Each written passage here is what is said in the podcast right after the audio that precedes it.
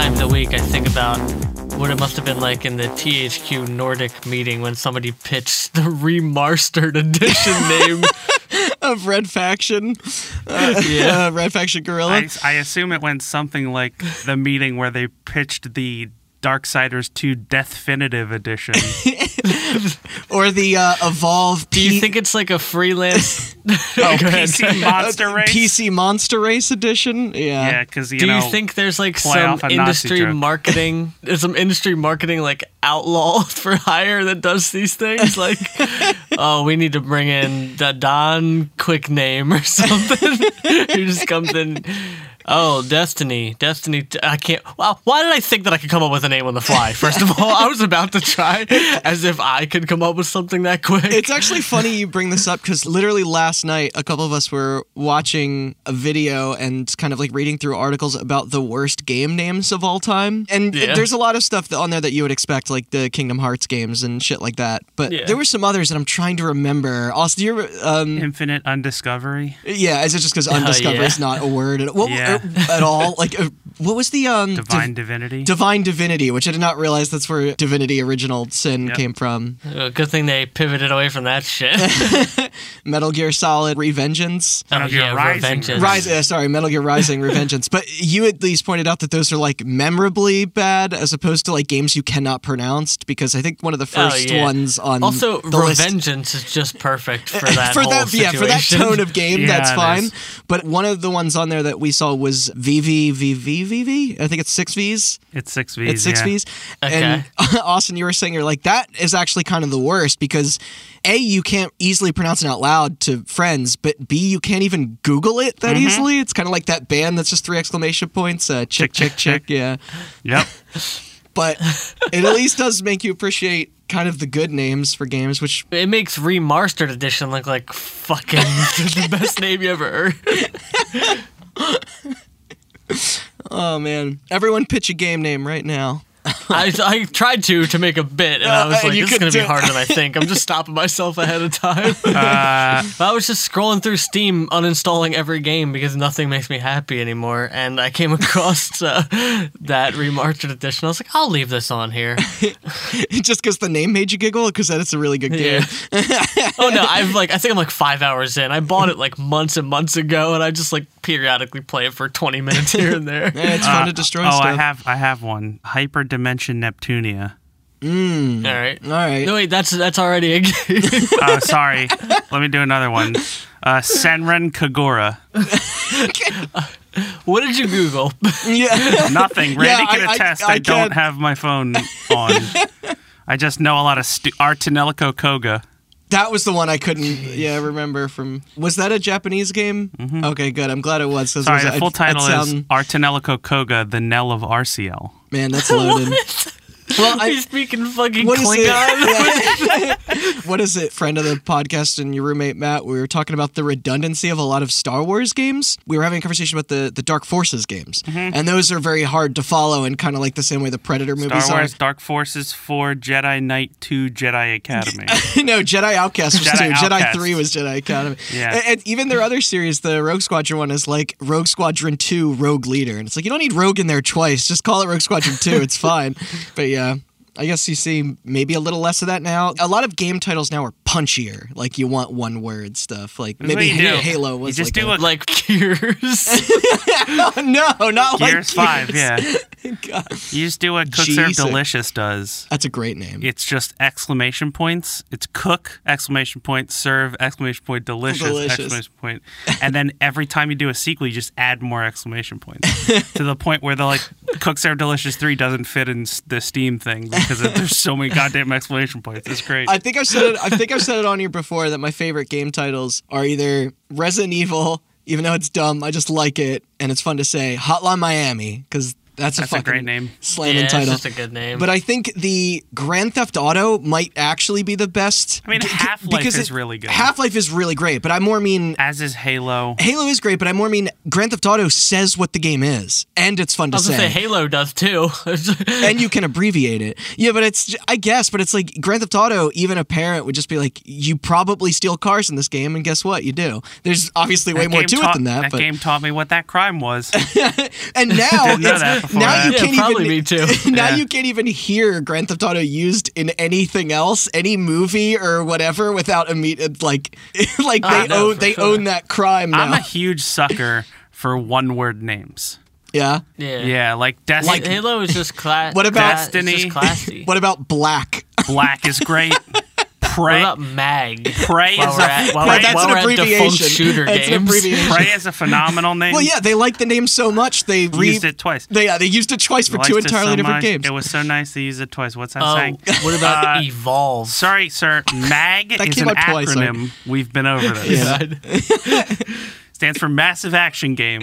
And you want to talk about describing the game in the title? Good point. That is a massive Fair- action fair game. Well, not anymore. It ain't. Then Emphasis on the would've called it massive and de-emphasis on the game part. Big ring shooty green guy. As That's what Halo would have been, but they changed it at the last minute.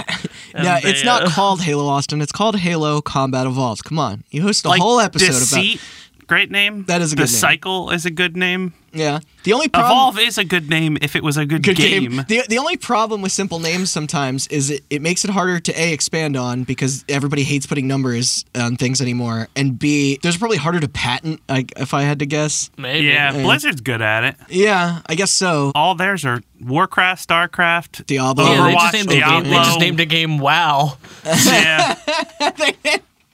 Well, I got very confused when recently I was watching the quick look of the new X Play, and they kept, or no, it was Gears Tactics, and they kept talking about the term Overwatch. XCOM, Eh, what did I say? X-Play. It's a show that's no longer on the air. Sorry, but like I was also like, wait, they're remaking X Play on what channel? Sorry. but I just let you go because I figured you knew something I didn't. but they were using the term Overwatch. Yeah, it's from XCOM. I know, but like it's yeah, it's when you hold your position, so if the enemy moves in your sight during your turn, you get to shoot at them. but it suddenly made that game name feel way less original. Amazing game, but Nah, eh. it's fine. What Overwatch is less original now? yeah, no, the name it, it was like you know. Oh, I was gonna say it's kind of defined by original characters. you know, ninja guy and Cowboy. uh, girl with robot. Originality. Yeah, All right, let's get into it. yeah. All right, guys. I'm Randall Beatrice here with Austin Blakesley Eh, and Chris Anantuano. Eh. Those are the wonderful voices that you've been listening to so far. I don't have to talk. You're just gonna hear me grunt the whole episode, so it's fine. And welcome to our third Hot Button Microtransactions episode, number three. This series, of course, being dedicated to a collection of smaller topics hosted by all three of us as we each take turns around the virtual table. So, without further ado, Chris, I believe you are first up. If we are keeping with tradition today, order has been I don't pretty believe great that I was for first. total. sh- I'm going. No, No, we're you- going straight out of memory. no, you were. I, You I'm, absolutely were first Yeah. both times. which what I'm saying is great because Because the it, 'cause it starts out kind of strong and then drags in the middle, if you know what I'm saying. Uh, fuck and you. then at the I did- end, it picks Yeah, way up. right. I don't I'm remember res- who was in I'm- what position, but I'm that's how I responsible for it. the silly part of the tonal whiplash that this fucking Yeah, and I'm responsible for the boring science part. but not anymore. Now we're getting into Twitch drama. That's a little foreshadowing. But yeah, why uh, ruin a good thing, right? So uh, let's get started. Well, I want to start this episode with a message. In these uncertain and unprecedented times, we just want to let you, you had know to use that. uh, Yeah, that Hot. Button Corporation is here for you. Okay, and we're here to remind you that we're all in this together. Okay. So sign up for and by all of us, of course, I mean all the corporations. and by uh, this, of course, I mean using our fascist propaganda machine that demands you work unwaveringly and consume beyond your means, and willingly sacrifice your bones and blood to grease the gears of the black engine of capitalism. so, thank you, and keep doing your part by washing your hands, and Hot Button will be here for you. and buying stuff. Don't forget that. Yes, yes, yes. Well, you gotta buy soap to wash your hands. It's so- true. and while you're there, you might as well get like Doritos and stuff. Yeah, right. but what else are you gonna wash off your hands? It's Sorry, you can go now. I believe you suck your fingers off with Doritos. Yeah, suck your fingers off is the right way to say that phrase. Thank you for that. So are you talking about weed and shit, or is that just me? No, no, no, no, no, Okay, no. right. Last time I did that really hard to listen to topic, you know, nothing's really fun or easy about listening to how everybody's explored in Africa for all of recorded history. Oh, right, the one you did about war. No, that was a fun romp. Yeah. Yeah. So I thought this time I would go in the complete opposite direction. a few weeks ago, I found a really great story and I sent it to you guys in our Discord. And I was like, I really want to do something with this, or at least talk about it with people. And I figured microtransactions would be that sort of perfect. Yeah, fuck yeah. of, This- uh, this is the place. For that. So, wholesomeness, that's a feeling that's just as present in video games as every other emotion is. Some games use it as like a little reprieve from an otherwise heavy experience. I'm thinking immediately when I look it up, the giraffe scene in The Last of Us. I don't know if you that's- remember no, that. that's a like, that's a oh, great. yeah. yeah. it's this nice fucking moment, like in the middle of this just just horrible game. Um, and other games have wholesomeness baked into every inch, like famed game series, whose most recent installment was released on March twentieth. Doom. So, I would like to ask you guys, what are some of your favorite wholesome games or wholesome gaming moments? You, know, you don't have to make it too long. No, just that's a fucking. If you got something you can think of, That's a good one. we can edit out the silence if you got to think on it. Uh, well, you had to. You took the draft scene away from both of us. I like that juxtaposition quite a lot, and it's weirdly prevalent in a lot of games. Um, uh, the Bioshock Infinite I- yeah, scene I where have they, they play guitar in the bar. Oh God, Booker plays- Will yeah. the circle be unbroken? Yeah, that's that's a good one. yeah, great fucking scene. Yeah. Yeah. Contrasted against all the horrible violence. There's a couple. There's great. a couple great scenes in the newest God of War game. Oh, with the between the oh son yeah, and, and da- Kratos. Dad of War, right? yeah, Dad of Dad War. of War. There's a couple dad moments in that that are pretty good. That's a good and one. that is a hectic game with a couple wholesome reprieves. Yeah. One of my favorite recent examples, because this is my brain can't go back too too far, is in Red Dead Redemption 2. There's some side stuff towards the back half of the game when you find out You talk about the house. No, no, no, no. Uh, not that. That that's just kind of silly. There's some people you befriend at a point where Arthur kind of just needs any sort of support system to talk to and not to reveal too much then it's a the game was released that long ago. Hopefully people still play it who haven't yet but there are some dark parts and realizations and kind of what goes wrong in your community of people to the end of that game and things that arthur finds out about himself.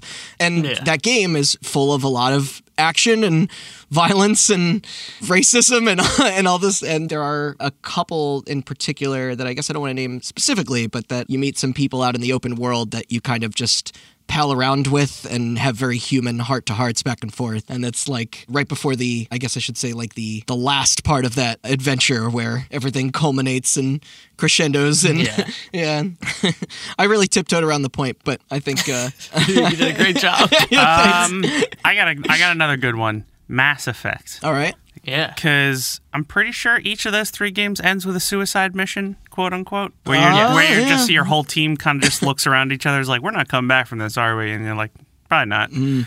And Mass Effect 3, as much as people shit on that ending, right before you go into the final battle with the Reapers, you all go to a bar together and get drunk, and that is a great oh, fucking. oh that sounds great I, yeah, I didn't it play is. It through is. It's I- really cool. Yeah, but no For all it's, worth, cool that though. game is great up until the last 20 minutes. it is. It's a shame a lot of people I think forget the yeah, Yeah. everything before it. Well, now while video games can use wholesomeness in the writing or the mechanics, like we just talked about, most of the best moments come from people themselves. Hold on, I thought of one other great example. Ahead. the Discord that we have. Oh yeah, Both of the Discords that we frequent have like kind of a wholesome channel. we do. Yeah, so when we share all these links in the other channels about the horrors of reality in the modern world, you can go into the wholesome channel. Sorry, just shout so, out. uh, no, it's okay. so, like I was saying, you know, some of the best moments are when people themselves interact. When games give us opportunities to interact with the world and be nice to one another, it always seems to stand out. And I'm thinking that's probably because we're usually just wild animals with barely any self awareness. so it's it's nice when that doesn't happen. We're just bombarded with misery. Yeah. yeah, yeah, yeah. Things like previous hot button topic that Austin talked about earlier, folding at home, which is currently being used to help fight against COVID nineteen, which Yes, is pretty fucking cool. yeah. And they're also doing a bunch of of other things beyond that and have for a long time.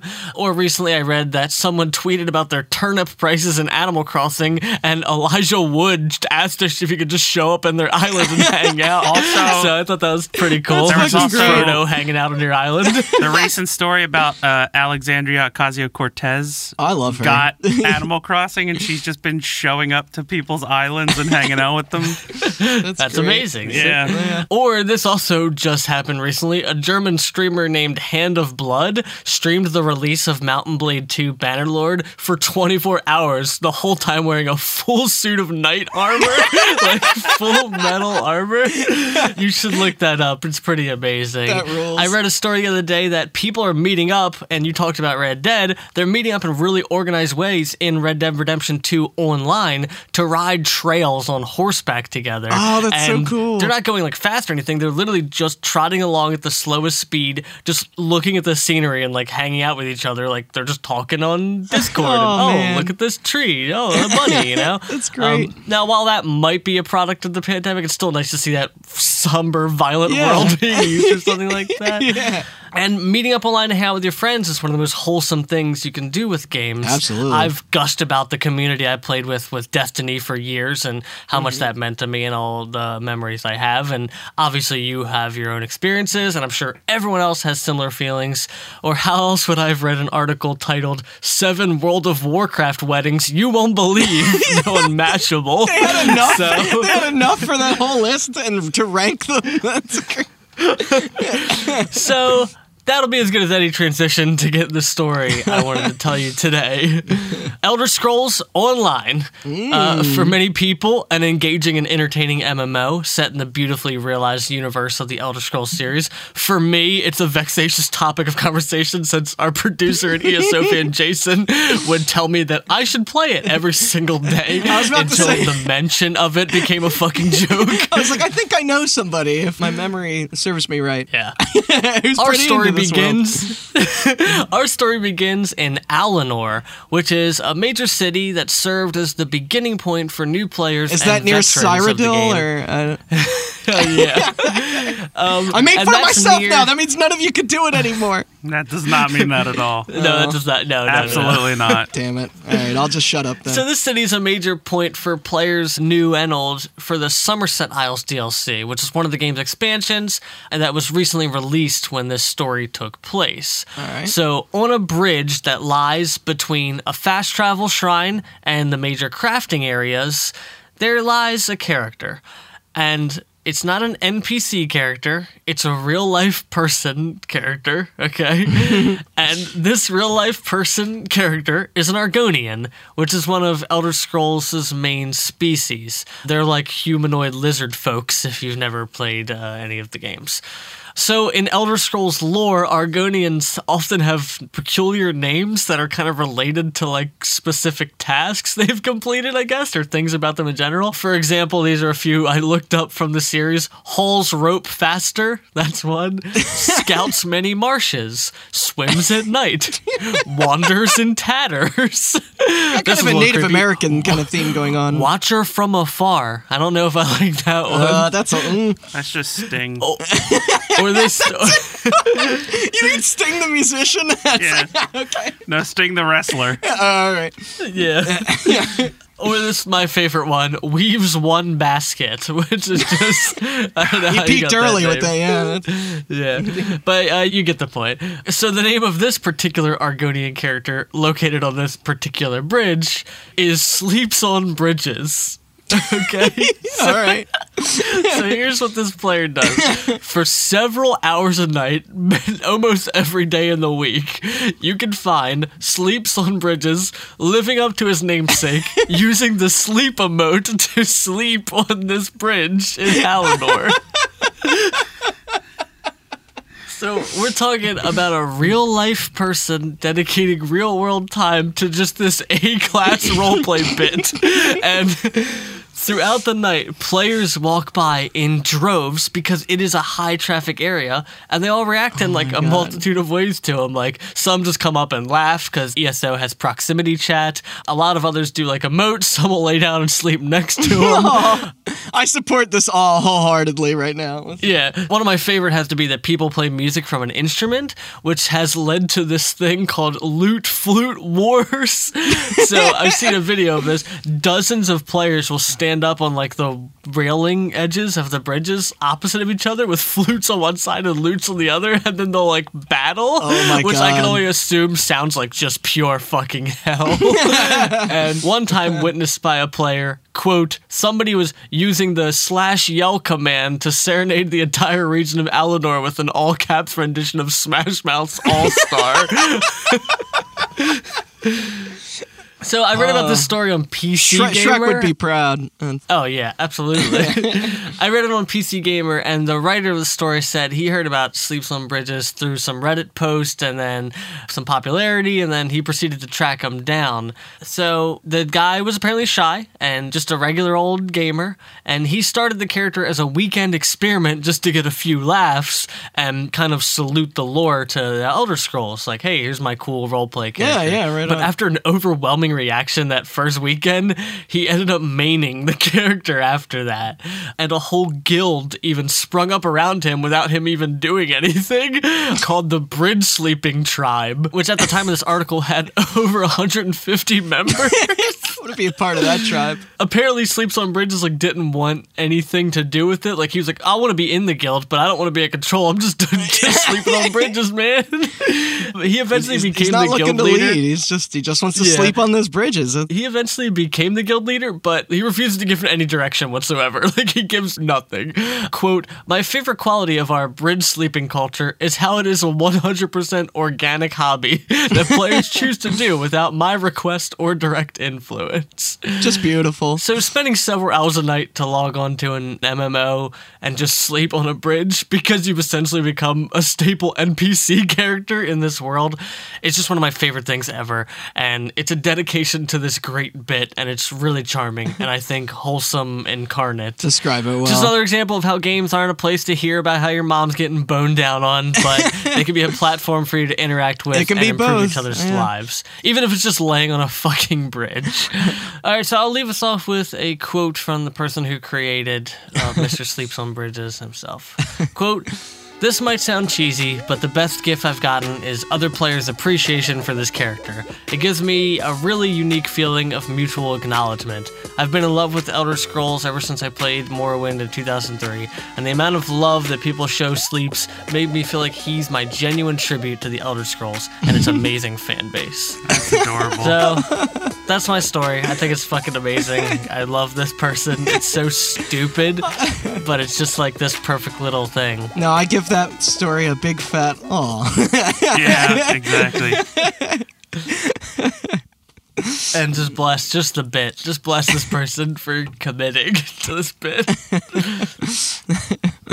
That's good. And don't worry, Alright, I'll I outweigh hand all it the off. wholesomeness later. You're gonna counteract that, I'm huh? gonna counteract the wholesomeness. My story is not wholesome, but we'll be laughing. That's uh, that's Okay. all right. So originally, I was going to cover the wild fucking tale that is Cooking Mama Cookstar, which is probably one of my favorite game controversies in a long time. But seeing as how it is technically still ongoing, mm-hmm. I figured it might be a better idea to wait a little on that one and instead take us back to 2008 and talk about what is likely the most stolen game ever a crappy point and click adventure game for the PC named Limbo of the Lost. Uh, have you guys heard of this Never thing? even heard of that. Okay. Yeah. Because I honestly barely name knew shit about this story until a friend of the podcast, who I actually mentioned earlier, Matt, brought it up to me a while back and leading me to the research of which was very confusing. okay. For starters, we got a mystery title that looks like a super generic box that you would find in the home computer section of a Staples or like a Walmart. I don't think they put. They, do they carry games at Staples anymore? well, I don't know if Staples carries anything in it anymore, at least around us, since they're gone. But I think you guys can sort of picture it. But this is where I uh, also assume lives the demographic that the cover was more or less trying to appeal to. The company that made it was called Majestic Studios, not to be confused with Majesco or other video game Majestic by EA. No, these guys were a relatively unknown British developer founded in 1993 and released this product and only this product before rightfully disappearing forever. Attempts to research the team now mostly just link to a wedding photography group of the same name. Okay. And oh, uh, you also heard that right. The studio opened in 93 and the game in question debuted in 08. That means it took 15 years for them to fucking Okay. get this something onto shelves. like, well, That explains why it's a text adventure that came out in 2008, huh? it's well, it's just hilarious that it was like that. This bullshit was the result of all that fucking time. This is mostly due to This the is fact. part of the reason Duke Nukem was delayed when they were like, "Oh my god, a text adventure in 2008. We gotta, we gotta add this." yeah. But this is all mostly due to the fact that Limbo the Lost initially first appeared as an Atari ST and Amiga 500 title all the way back at the European Computer Trade Show in 1995. The pitch was designed to be a return to form for the classic, like Austin said, graphical text adventure, and it had a demo.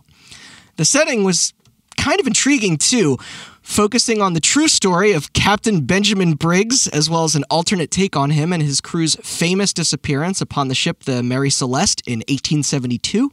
However, due to the obviously dwindling market on the hosted platforms, and not to mention the genre and all that stuff, but it wasn't exactly finished either.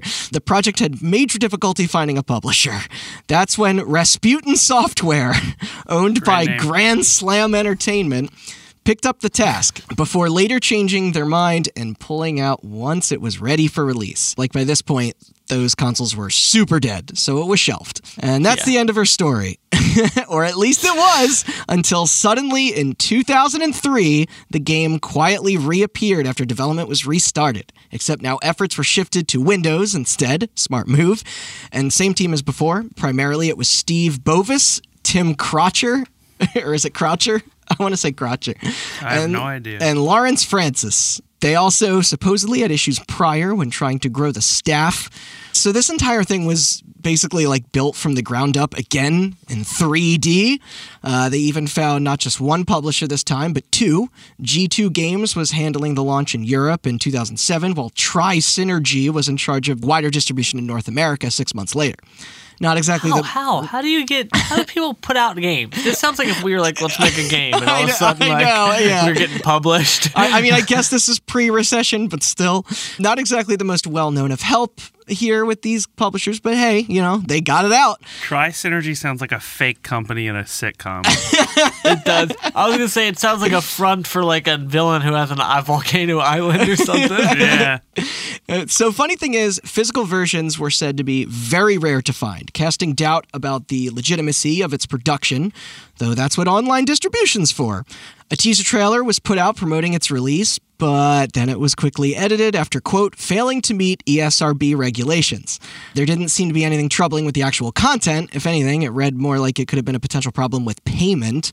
When those looking for answers began to search into the devs themselves, the only helpful page out there was Majestic's GeoCities site, now, of course, defunct. Hell yeah, dude. You remember GeoCities and Angel Fire? yeah. The early internet Angel was Fire. dope, dude. it was. The group was active on there, regularly posting behind the scenes, quote unquote, videos of the team working, albeit with some of the featured concept art sporting character names that I am not comfortable repeating. Regardless, the game looked real enough, I guess, despite codes only being purchasable through their website and Amazon rather than services such as Steam or GOG. Wait, was GOG around then? Maybe not. In 2008? Yeah. Yeah. Okay, I think it launched in 08. It might have launched. I think it was the same year, but I don't know exactly when. You can look that up. I'm not sure. Anyway, June 2nd, Limbo of the Lost is on the shelves. Kind of, if you can find it. I couldn't for the life of me locate a price point or if review copies were ever sent out to outlets either. But enough about all that boring stuff. Let's get into the shit. so, nine days later on the 11th, the site Game Plasma uploaded an article along with screenshots drawing attention to the questionable in-game location that a user came across while playing. It showcased a Alright. it showcased a room, specifically a bar that appeared to be 100% identical to one found in The Elder Scrolls IV Oblivion. okay. After this discovery, a thread was then started on NeoGAF where other people started to show interest in diving deeper into Limbo, just in case there were more violations against their favorite fantasy RPG. And boy, did their digging pull up some shit. Like, honestly, it's amazing. What began as a simple search for more stolen areas from Oblivion bizarrely ended with posters finding tons of assets taken from a laundry list of media. There was the Keeper Library from Thief 3, decorated with skulls from Diablo 2. Spoken dialogue from Rune, which was confirmed by a rep of theirs. Entire scenes were fucking ripped from Painkiller, Return to Castle Wolfenstein, and Silent Hill 4 The Room. Objects were spotted, wait for it, from Crysis, Bioshock, Unreal Tournament 2003 and 4, Baldur's Gate, Sea Dogs, World of Warcraft, Enclave, Morrowind, the other two Thief games, Vampire the Masquerade Bloodlines, Hexen, The Lord of the Rings Battle for Middle Earth, and a CryEngine 2 tech demo. It was even revealed that the game's cursor was the same one in black and white too. it was insane. Where did they get all this? They just ripped assets. So yeah, screenshots were being taken, shared left and right. Like I can show you guys the pictures. The results were inarguable. Oh, I've seen the pictures. yeah. Yeah. yeah, I'm uh, looking at some now. This is insane. It was a goddamn scavenger hunt in there with more and more materials being posted every few hours, like Philip Mewson style. Things then somehow got weirder after enthusiasts began to then look outside of just video games, discovering that some of the featured FMV sequences drew a connection to live action films, audio as well as images from Spawn, Beetlejuice, and Pirates of the Caribbean 2 and 3. God. I can't imagine. This Like, makes wait, up- is that is that Johnny Depp? He- they got him for this game. Holy shit! It makes me want to play this so much more just because how the fuck do you steal from Thief and Elder Scrolls, Beetlejuice, And and, no- Pirates? Well, that's yeah. So that's the And thing. Crysis. All And of Crysis. these examples, by the way, they have completely different aesthetics. That's what I'm saying. Yeah, and none of them particularly obscure at all, or they're all owned by. Yeah, it's just like, it's just like Johnny Depp's like I'm on the deck of the Black Pearl. This is nice, and then the Crysis suit just turns from invisible to non like just in the background, like Predator. Ha- halfway through wandering around environments from Thief, you just come onto an FMV cutscene of Michael Keaton in his Beetlejuice, Beetlejuice. outfit talking to Will Turner from fucking Pirates of the and Caribbean. then, and then just Spawn comes in. Yeah. Hey guys. like, because that's the thing. It's like none of these are small rights holders, fucking either. Like it's like God, Yeah. it's like Disney. Like they're like, Yeah. gonna get their ass kicked. You're just you're just walking around at Elder Scrolls bar and you just hear Johnny Depp go, "Why is all the rum gone?" it's the only line I remember from those movies. Yeah, yeah. Until right after that, you just see like the Big Daddy from Bioshock. and- oh my god, That's so, it's so good. The copyright violations were so numerous and so blatant. Many were recent, like I mentioned. I don't know how anyone could have ever possibly thought that, that they would have gotten away with this. Probably because they were going to be on a shelf in Staples and no one would notice, dude. Fucking even people shopping at Walmart that don't know jack fuck about computers, I'm sure probably seen a Parts of the Caribbean movie at some point, or at least just Yeah. through cultural osmosis. Nah, those movies didn't do well. yeah, no one saw those, right? Mm-hmm. Pirates of the what? Many thought the only reasonable explanation was that it had to be part of some ARG, like or something. yeah, this is too insane. It's Yeah. got, it's got to be part of more. like it, it was too obvious and like the industry had never seen anything like this prior not on this scale anyway there was the time that uncharted 4 trailer and assassin's creed unity had like a placeholder mix up and also when my own mom had to deal with her work being used without permission in some games by a publisher who shall remain nameless until i know i can maybe have her on to talk about the experience herself Wait a second. You said what about Uncharted? You know they stole a whole game, Crash Bandicoot, for a scene in one of their games. Can you believe that? instead of a boulder it's a truck yeah, it's like all right. Nathan Drake's playing Crash Bandicoot. Oh, oh, and then that- the Black Pearl just crashes through the screen, and the Crysis guy jumps off of it. I fucking love Uncharted, and that part in four rules when you, Yeah. when you play in the PlayStation together. That's so good. I'm all about games and other games like used that way. That's also a fucking great example of like a wholesome moment and True. otherwise action Yeah, game. absolutely. That's that like- was on the wholesome list. Yeah, that's a very like sweet sort of you know breakup of all of that bigger action where you get all the the good character back and forth drama. This though, this was something else, and once the word of massive plagiarism was out, publisher Trisynergy rightfully distanced themselves hard, claiming that they had no idea Majestic was doing what they were doing. On June 12th, only one day after the first catch was found, the game was officially removed from retail and Wait, a catch? They had the ship from Destiny in there? the ship that the Fallen used too? it was removed from retail and download. A rep at Try also contacted the studio for response, which I can only imagine what that email read like. Not a peep from Europe's G2, by the way, the other publisher.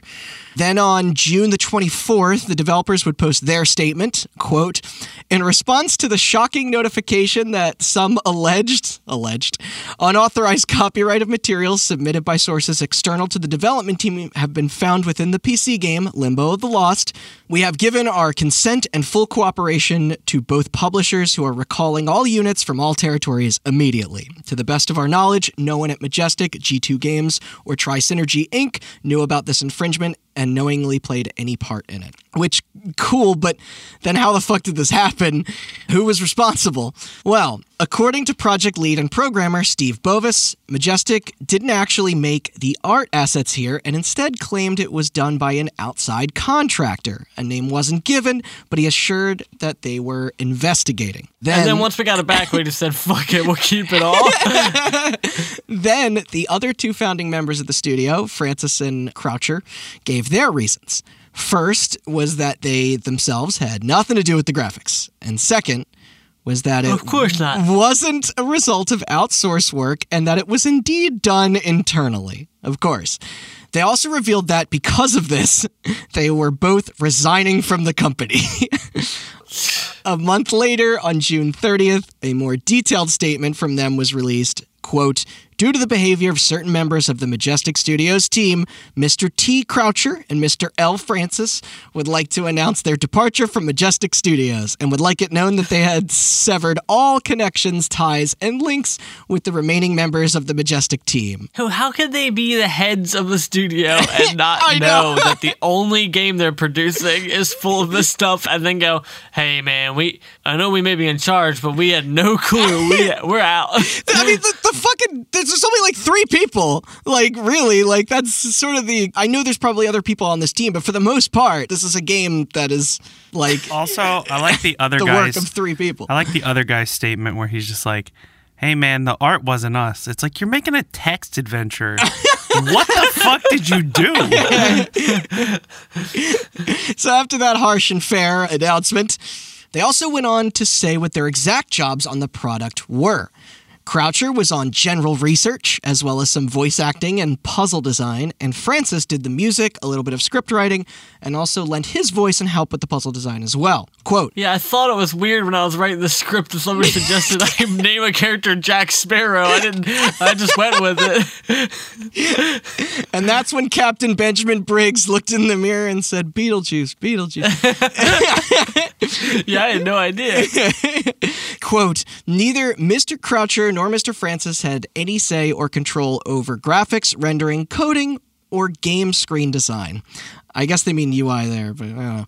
Also, nobody is We talking. We never uh, looked at a game. We never looked at a screen ever. Yeah, exactly. And they're not mentioning the audio here either, I guess. So I don't know. How do you write a game with never looking at anything? Are these guys in some sort of m- minority report pool, and it's just the game idea comes to them, and they like- ship it up to an idiot who Look- slaps a Diablo skull on it and carries it along?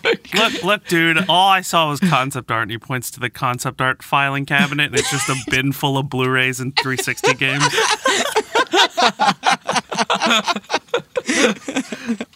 to finish this quote, as far as both Mr. Croucher and Mr. Francis were aware, they really don't have to say, introduce themselves like that every time. The Mr. thing. you know.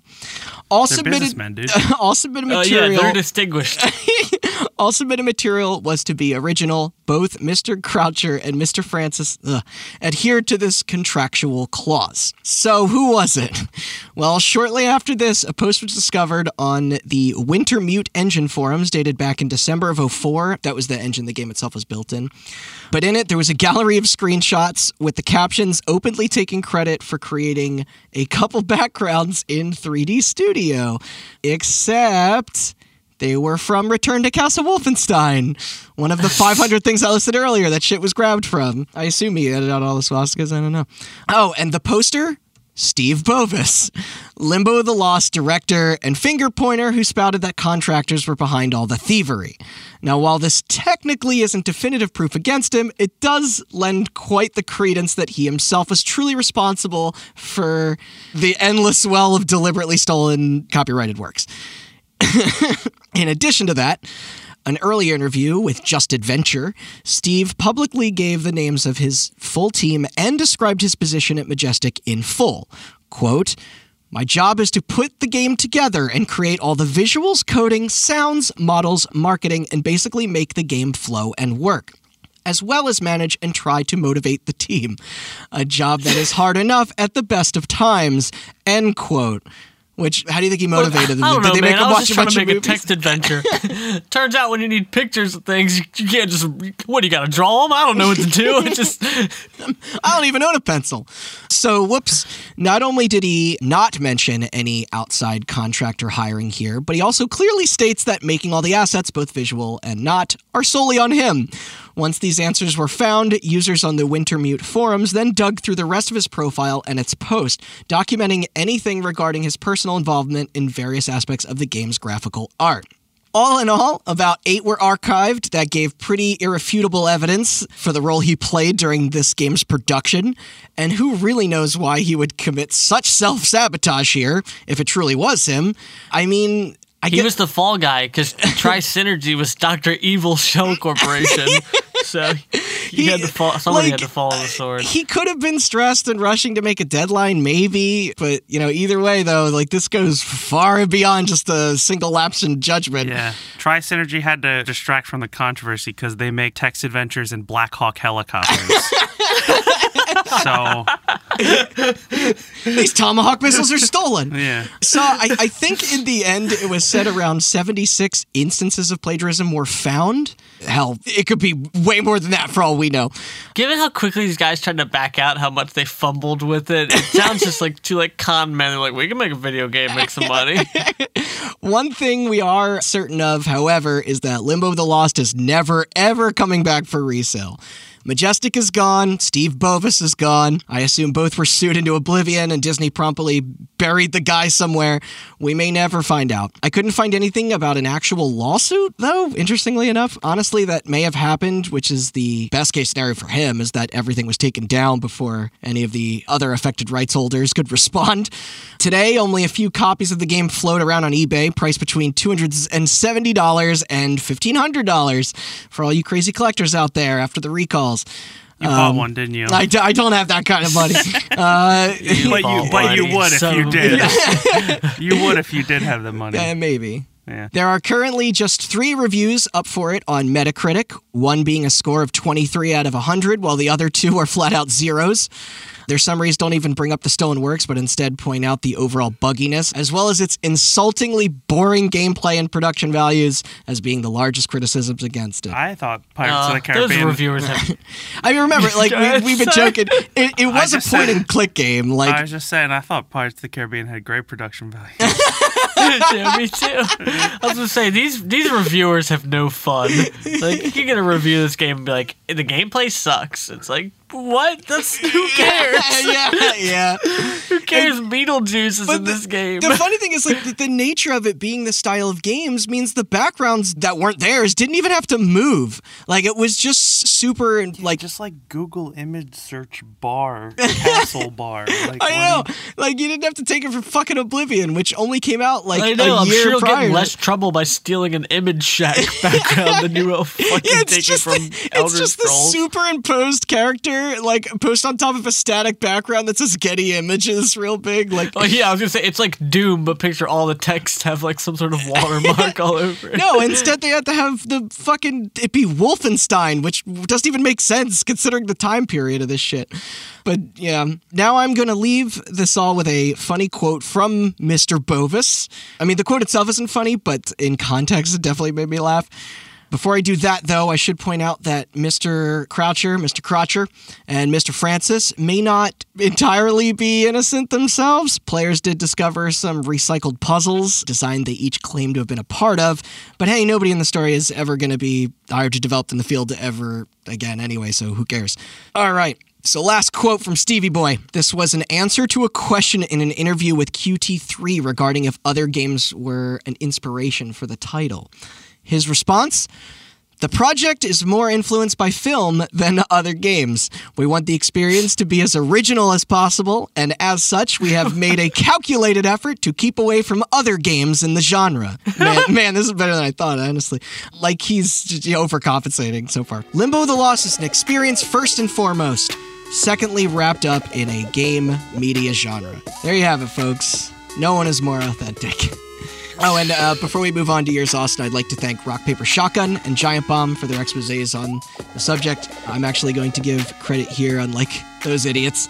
But that's it. Limbo the Lost. Apparently, the ending of the campaign is also insane, from what I heard. But whatever, can't be dumber than all this. yeah, yeah. Right at the end, you're like, "Damn, you know, Limbo Lost wasn't that bad after all." And then all of a sudden, you get uh, brought aboard the Reaper ship, and they ask you whether you want to have a red ending, a blue ending, or a green ending. And then Deadpool comes riding the never-ending story monster, and use, use the Force, Benjamin Briggs.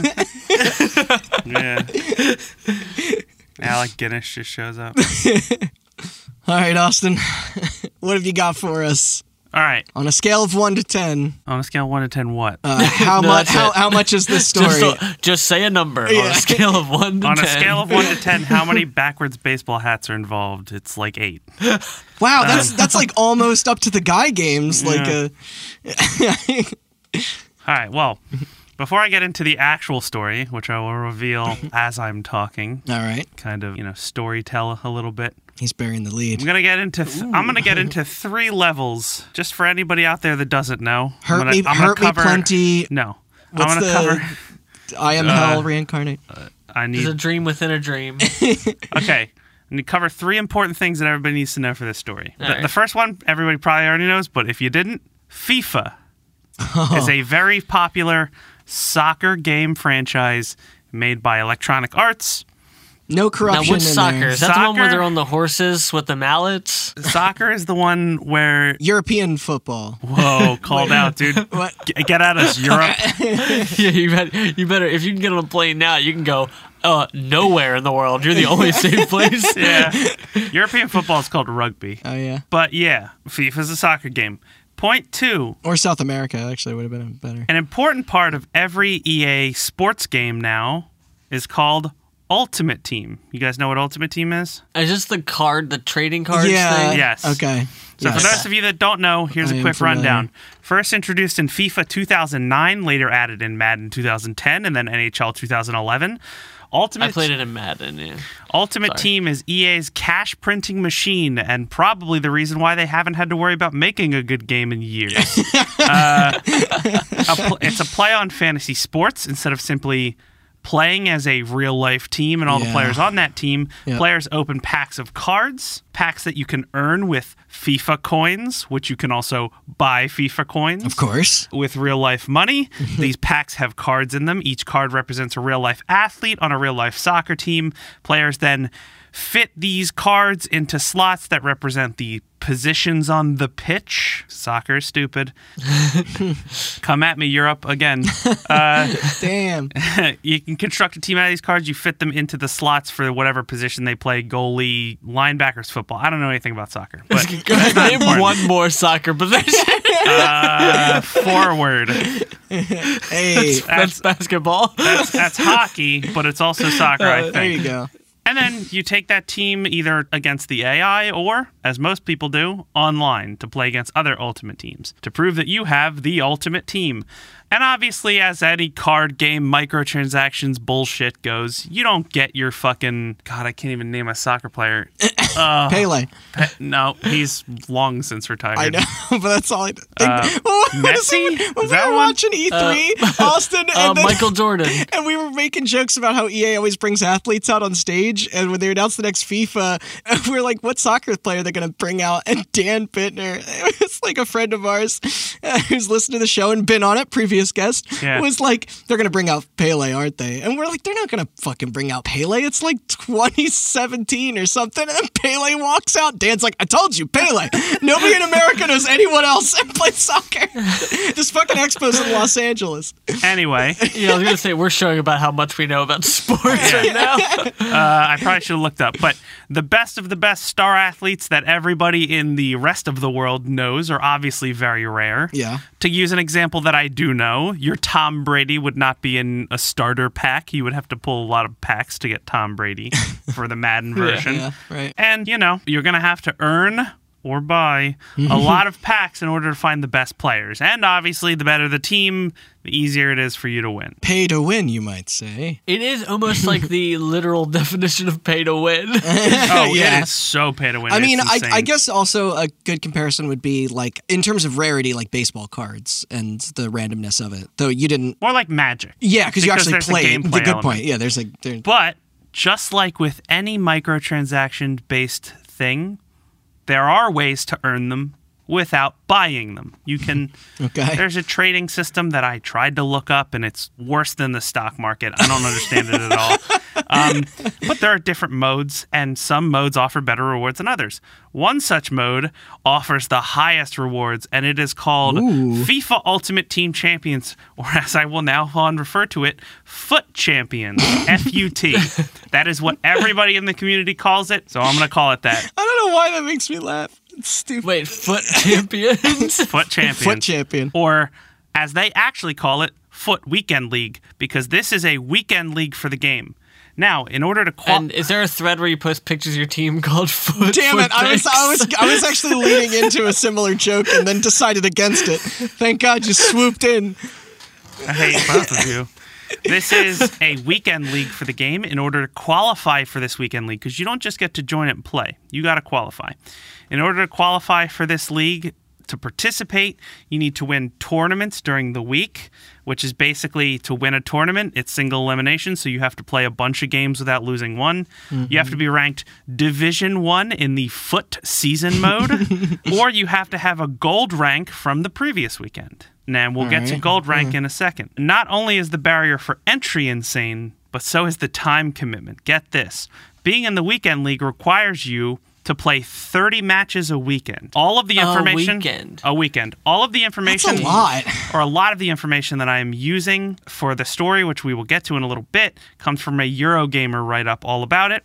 They calculate that FIFA matches take around about 20 minutes, depending on breaks and whether you skip them or Mm-hmm. whatever. Right. So that comes to about 10 hours of digital soccer a weekend. In 48 hours? And that is not including the obvious time that Fuck somebody that. who really cares about this would take tinkering with their team outside of the Right, matches. yeah, yeah, yeah. Yeah, so you're literally doing two eight-hour That- shifts. yeah, This is a full time yeah, that is a commitment for sure. And then the mode is not structured like a tournament. Now you have to win tournaments to get into it, but it is not structured like a tournament. The way it works is you never get knocked out. You just play those 30 games and then they rank everybody based on their, you know, performance. Okay. So, even if you lose all 30 of your games, you still have to play all 30 games. Unlike a tournament where if you're really bad, you get knocked out in the first round, you're like, well, I'm done with that. yeah, you it. have to play all 30 games. At the end of the weekend, Jeez. the game ranks all the players into leagues. Like I said, gold division, silver, bronze, just like any ranked I game. to know what the scrub league Uh, is. but this is based entirely on win loss ratio and nothing else. Okay. Wow. So there's no hidden MMR matchmaking yeah, that's, rating that's behind very it. unlike other games. yes. and the rewards are doled out accordingly.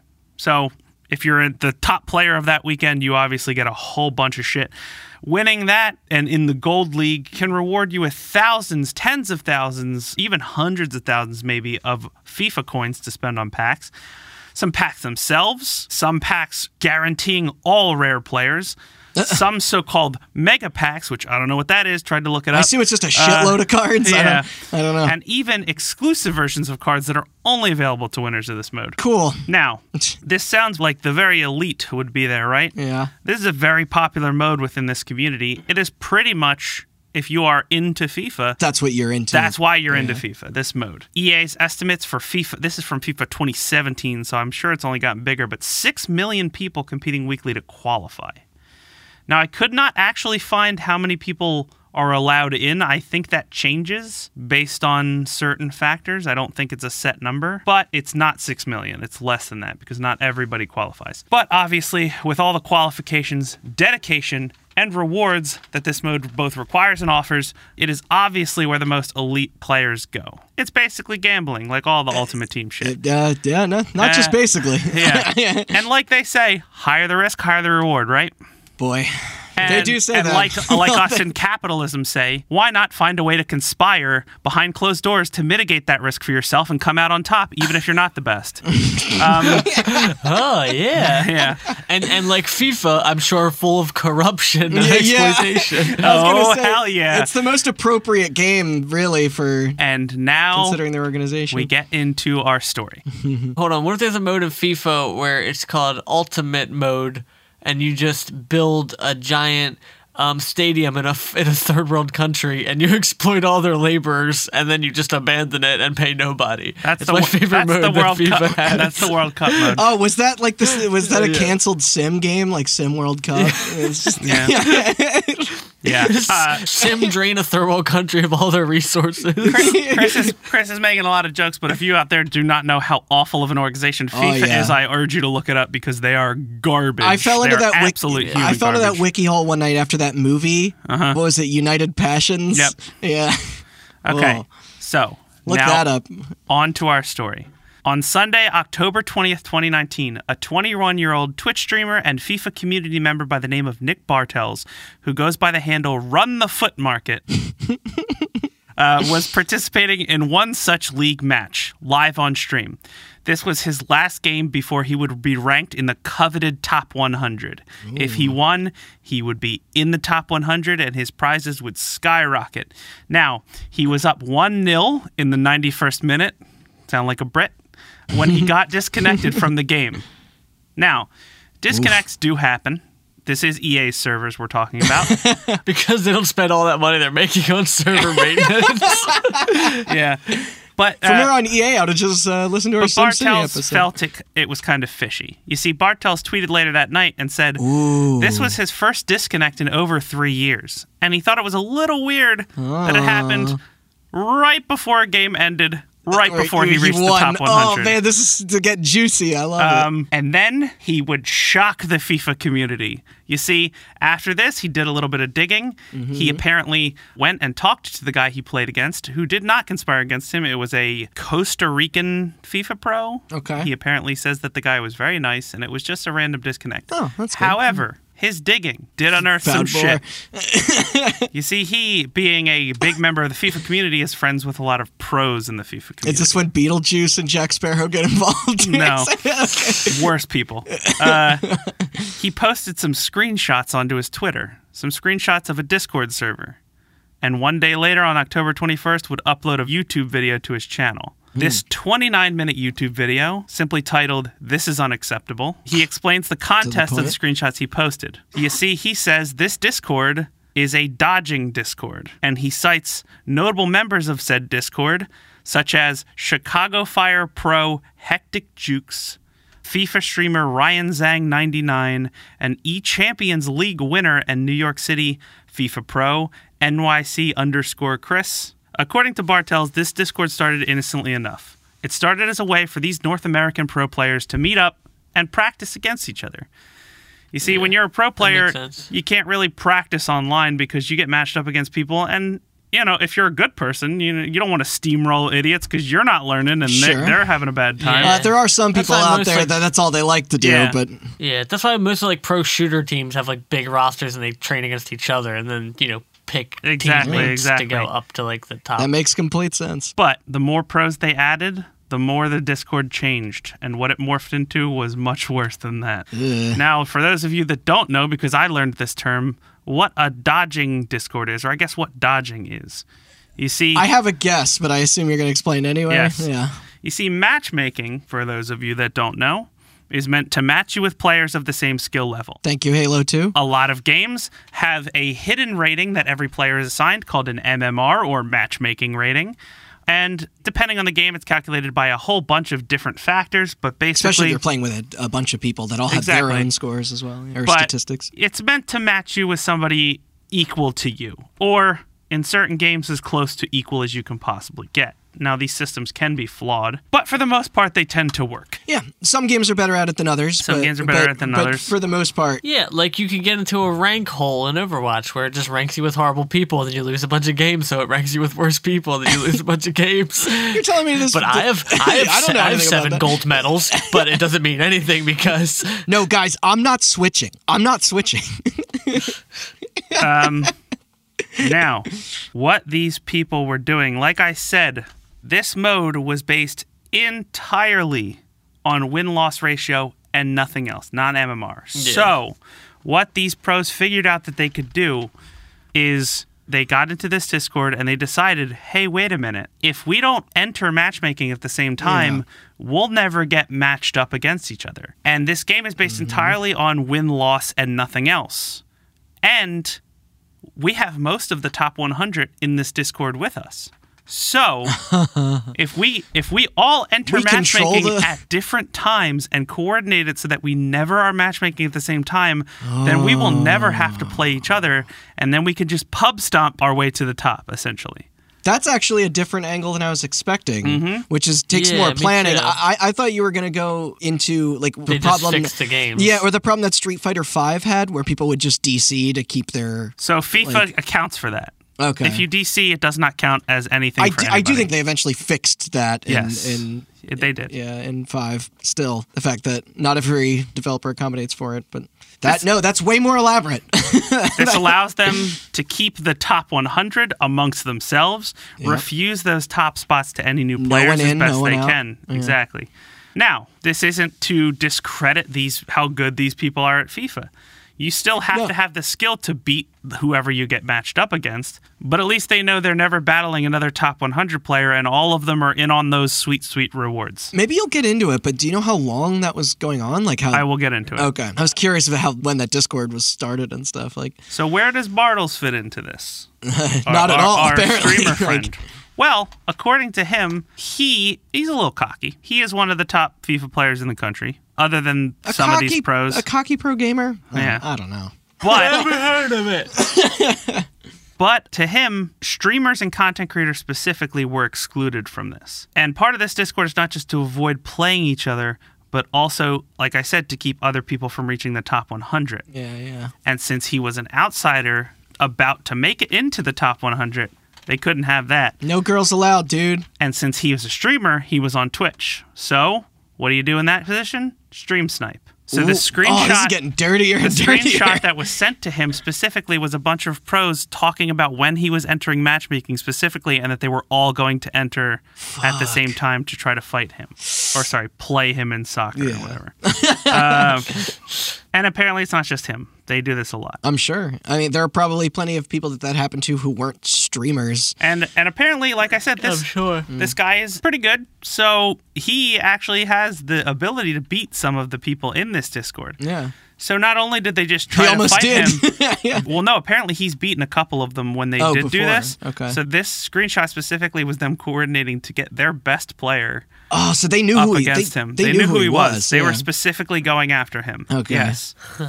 now, Bartles says in his video, he makes his money from his streams. He says he's a good FIFA player, but he's not the best FIFA player in the world, he's obviously, watched, uh, or even the region. But he is apparently well known because all that stock market shit I said was very confusing. Apparently, he is very, very good at it. So that is what people watch him for, not He's a FIFA day trader. Exactly. Yeah. and uh, What a world. and he says that for him and a lot of other content creators and a lot of the people in this Discord, the FIFA Ultimate Team rewards are really not the prize because they're already in the top 100, which means they have to have good teams. The real prize here is the win itself. You see, it's all well and good that you get a bunch of mega packs and hundreds of thousands of FIFA coins, but what's better is that you're able to post on YouTube a video of you opening said mega packs and buying more mega packs Of with course. your FIFA coins. Yeah. A win means new followers. With new followers comes more views, and more, is views, means more, money. More money. But The world Yep, keeps yep. on spinning. Bartles then goes on to say that this is not a FIFA 20 problem. This is a FIFA problem. This has apparently been happening to him on. for six months at least. It's a while. He's good at the game, but again, a little bit cocky. He's good at the game, but he doesn't actually need the win. And to him, the situation is more frustrating than anything. The higher he gets on the ladder, the more recognizable the names become. When he started this FIFA Ultimate streaming stuff, he said he started out playing no pro players at all. And then he noticed that he was playing some recognizable names, maybe one or two a weekend, and thought, hey, I must be getting good.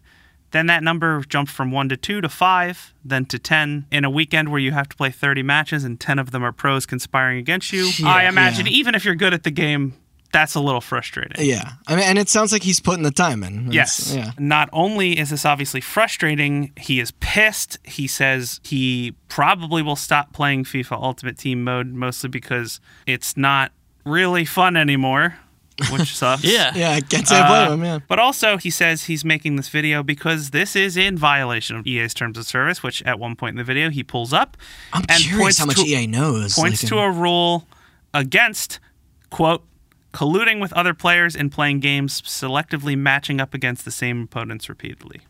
Yup. Uh-huh. No disagreement there. Yeah. Yeah. And he was not alone. You see, there are other FIFA streamers, and there is one specifically by the name of Mike LaBelle. I was going to ask if he was in touch with other people. Yeah. who Bartle specifically names in the initial video I mentioned. Now, Mike LaBelle's fans and followers were hounding him for his comment on the situation. So, on October 24th, four days after Bartle's video, Mike LaBelle makes his own video. He reaffirms that he is not in this Discord and he has been stream sniped. He claims not for six months, but for around three to four years. It's a long time. Like he's a high threshold for.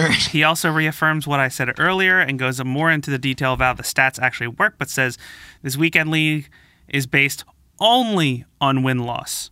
Only and not on MMR. The example he gives, he says, if somehow the stream sniping works so well that I play 30 pros and only pro players from this top 100 from this Discord, and I go 26 and 4, and somebody else just starting out in the game gets very lucky and gets matched up against people much worse than them or around their own skill level, and they go 27 and 3, they get more prizes than me. Hmm. Yeah, which is stupid. In practice, it doesn't seem to be a way to get around it, but that's still kind of tough. I mean, that's- especially if you know you're playing that sort of skill threshold, and you Yeah, know, that, I mean that's somebody else essentially what these pros figured out, right? They're like, why would we play each other when we could just play stupid people and all get the prizes? Yeah. Exactly. On November 1st, 2019, EA responds, releasing a statement saying, quote, the integrity of our tournaments is of the utmost importance to us, and we monitor our competitions on and off the pitch to ensure fair play. We identified a player violated the EA Sports FIFA 20 Global Series Code of Conduct because they used an out of game Discord channel to dissuade players from competing against them. This competitor will receive an EA Sports FIFA 20 Global Series 2 qualifier suspension. Now, in this, they banned one player by the name of Kurt0411. How did he Um, get stuck with the? Uh, But that was for unrelated reasons. He was harassing EA employees on Twitter. um, oh, oh, okay. I, I yes, I, You know that I read guy? that. Yeah. Yeah, I remember that. Yeah. Yep. But they suspended only one of the players that I mentioned above, NYC Chris, for, quote, encouraging experienced players to avoid matchmaking at the same time as the player to gain a competitive advantage. He was suspended from this specific mode for two weeks. Wait, two weeks? Oh two man, weeks. Basically, two weekend leagues.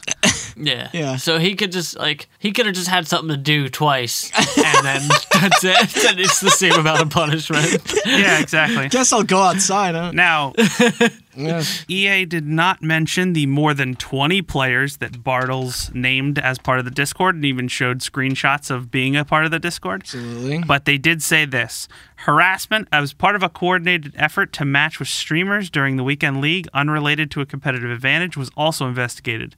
Final warnings for those confirmed to have taken part in these activities was issued. and cover future instances of similar behavior. So Hmm. basically, if they find somebody still stream sniping, then they'll get banned, but they're not going to ban anybody for it yet. That's a way lazier solution. Yes. yeah, I know. it is a lazy solution is the perfect word for it because this obviously they already wanted to build a tournament system that they wouldn't have to pay attention to. Yeah. and that seems like that's what they had in the first place set up, or else it might have been easy to avoid this. Yeah.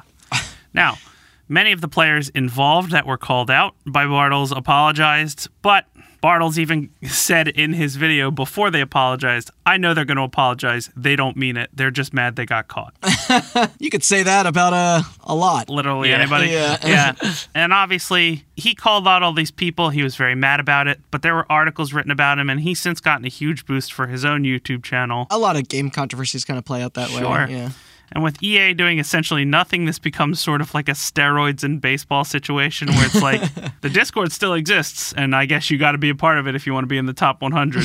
Uh, I miss the steroid era. Everybody was hitting crazy home runs. Yeah, can we have like some sort of freak league in baseball that's just people that are on steroids? Yeah. That'd be that'd be pretty entertaining. I think as a comedian, he was a bit about that. Wait, like, really? Let's see how far somebody can really hit a baseball. Damn. Maybe that was Bill Burr or something. It was. know. Okay. I was like, maybe that was subconsciously in my head, but It like I, was. I thought that I just came up with it. All right. Guess so. So I now was clever. that's the end of our story. Hey. Uh, as far as I know, the only thing that's really come of this, all these people are still making content. Nobody got banned. They're all still participating. of course. Right. The one guy that did get banned later tried to make a new account and then EA banned him again, and that caused a whole nother controversy. But I'm going to end this with a personal tangent. All Please, right. To me, this do. isn't really a story about FIFA. I wasn't interested in it because I give a shit about FIFA, as evidenced by my lack of soccer knowledge at the beginning. this is a story about the lengths people will go to to win at fucking video games. Uh, you obviously yeah. have your cheaters, your hackers, your aim botters, stuff like that, but it goes way Yeah. beyond that. This is another interesting story that I originally considered, but it made me too angry to type out. When Fortnite added skill based matchmaking into the game, stats showed that pros and streamers came out with way less kills and way less wins overall, thanks to skill based matchmaking, and new players came out on top with way more kills and way more wins. This is simply because pros were being matched against other pros. And when you use matchmaking, I matchmaking, can't beat people who are actually Yeah. good. when you use matchmaking the way that's intended to be used, you make the game competitive. And when Ninja and Shroud and all these fucking people, Tfue or whatever they, Bugaboo or whatever their names are, I don't remember. I don't even know what you're saying right Um, now. When they all get mashed up against each other, only one of them can win. Yeah, you know? that's the. I mean, that's that's And how those games ninja work. Or I'm gonna say the N word. Yeah. but the problem with this is getting one kill and getting 50th place in Fortnite doesn't fit Ninja's brand. It doesn't fit all these other people's brands. And it doesn't make for good content.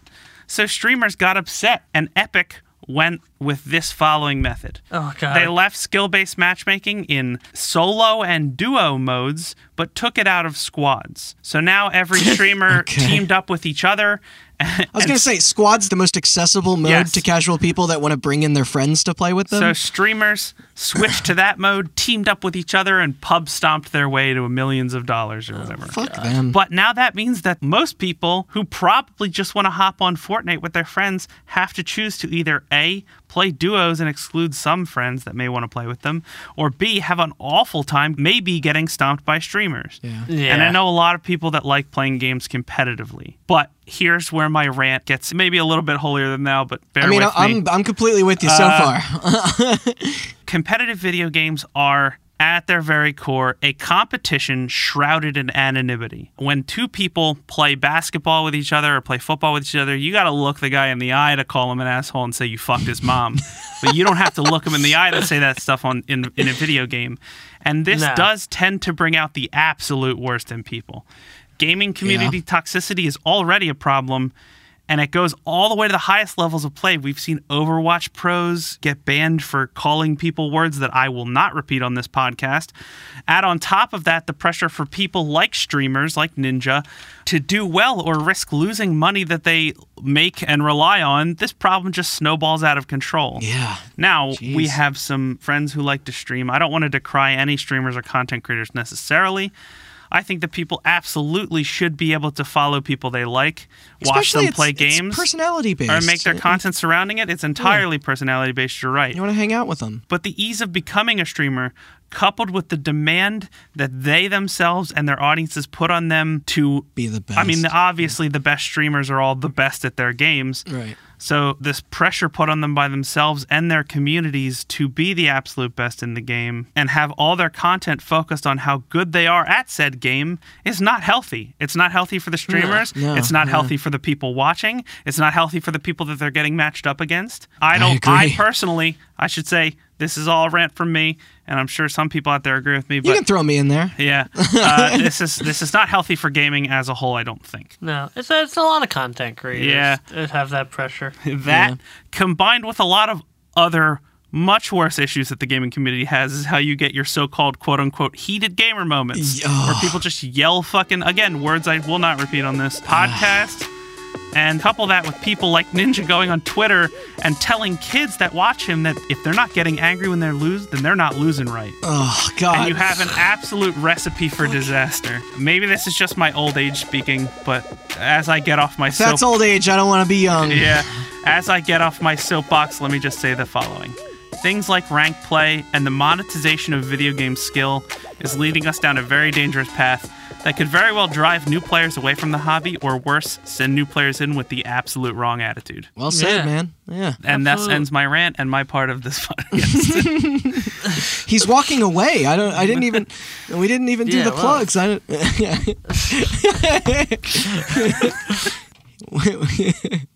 Well said. I'm back. You think all that pressure is why PewDiePie became a Nazi? Absolutely 100%.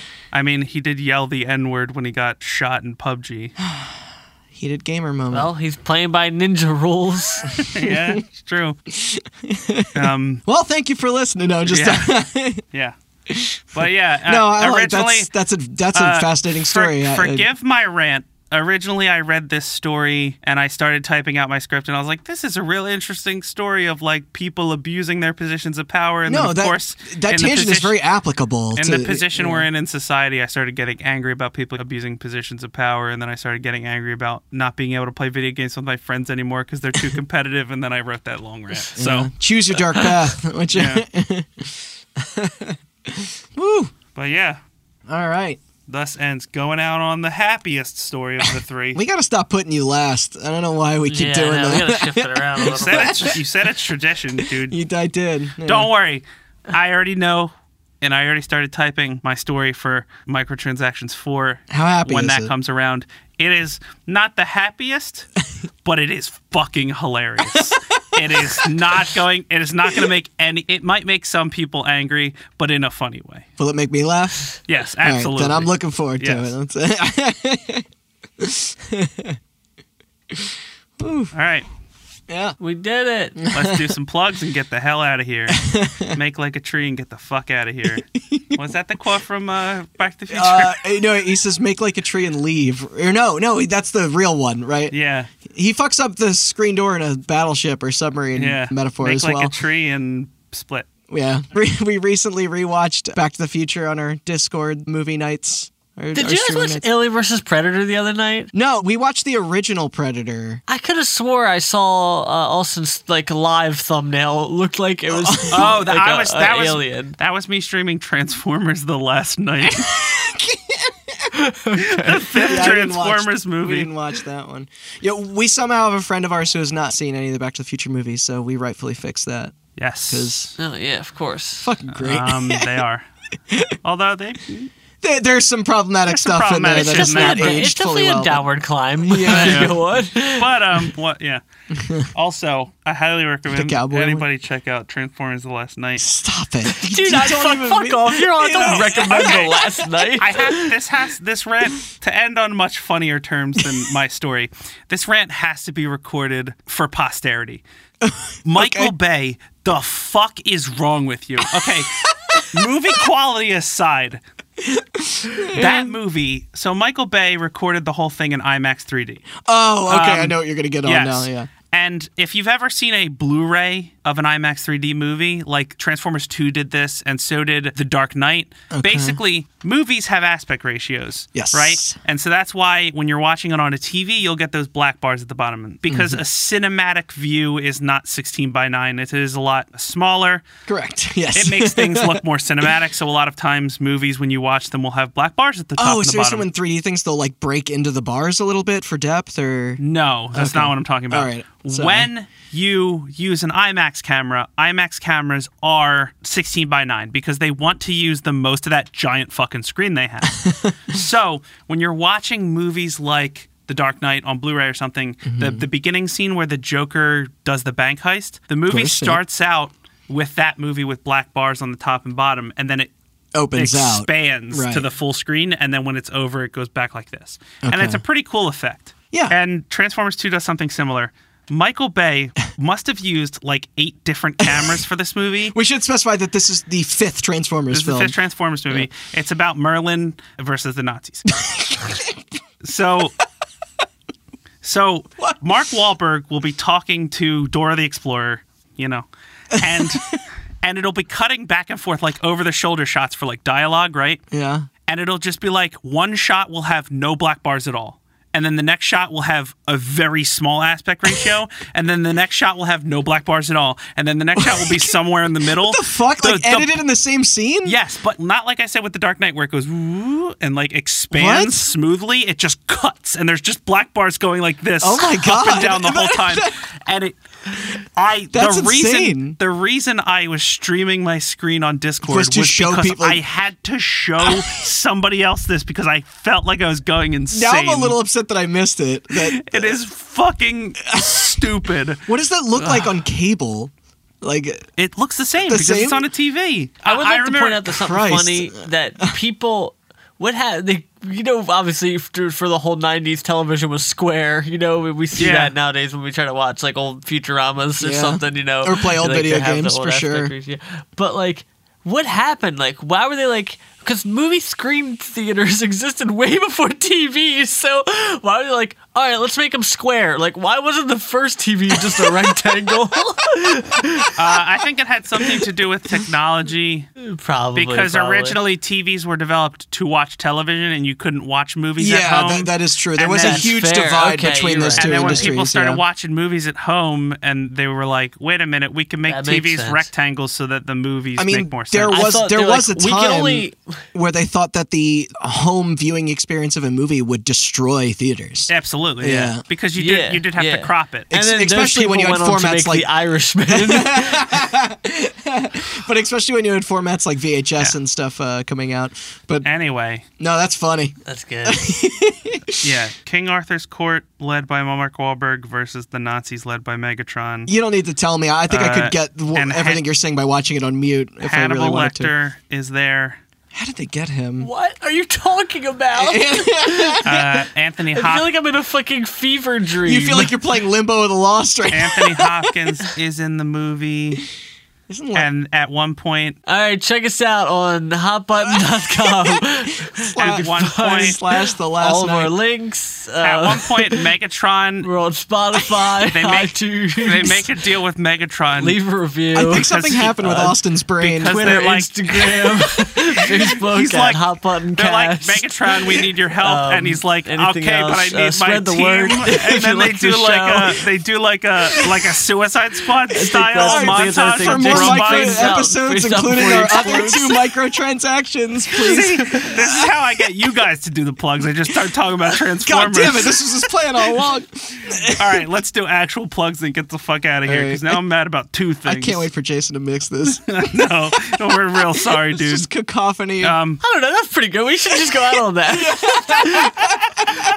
I think it would be alright if we missed some plugs for uh, perfect plugs for a week. yeah, the fade I'll out just, would make I'll that just even say funnier. this. Thanks to you guys, for all of us, including myself, Yeah. You're welcome. for hosting these episodes. Thanks to uh, you guys, the listeners, for listening. You're welcome. And uh, thanks to future producer Jason for editing this and Yes. mixing it and helping out an, an immense amount. For all of your hot button needs, check out hotbuttoncast.com. all our episodes are on there, and there's links to all our socials and all that shit. We. And yeah, Some that's it. Cool. Thanks for listening. Yes. Thank you. Good night.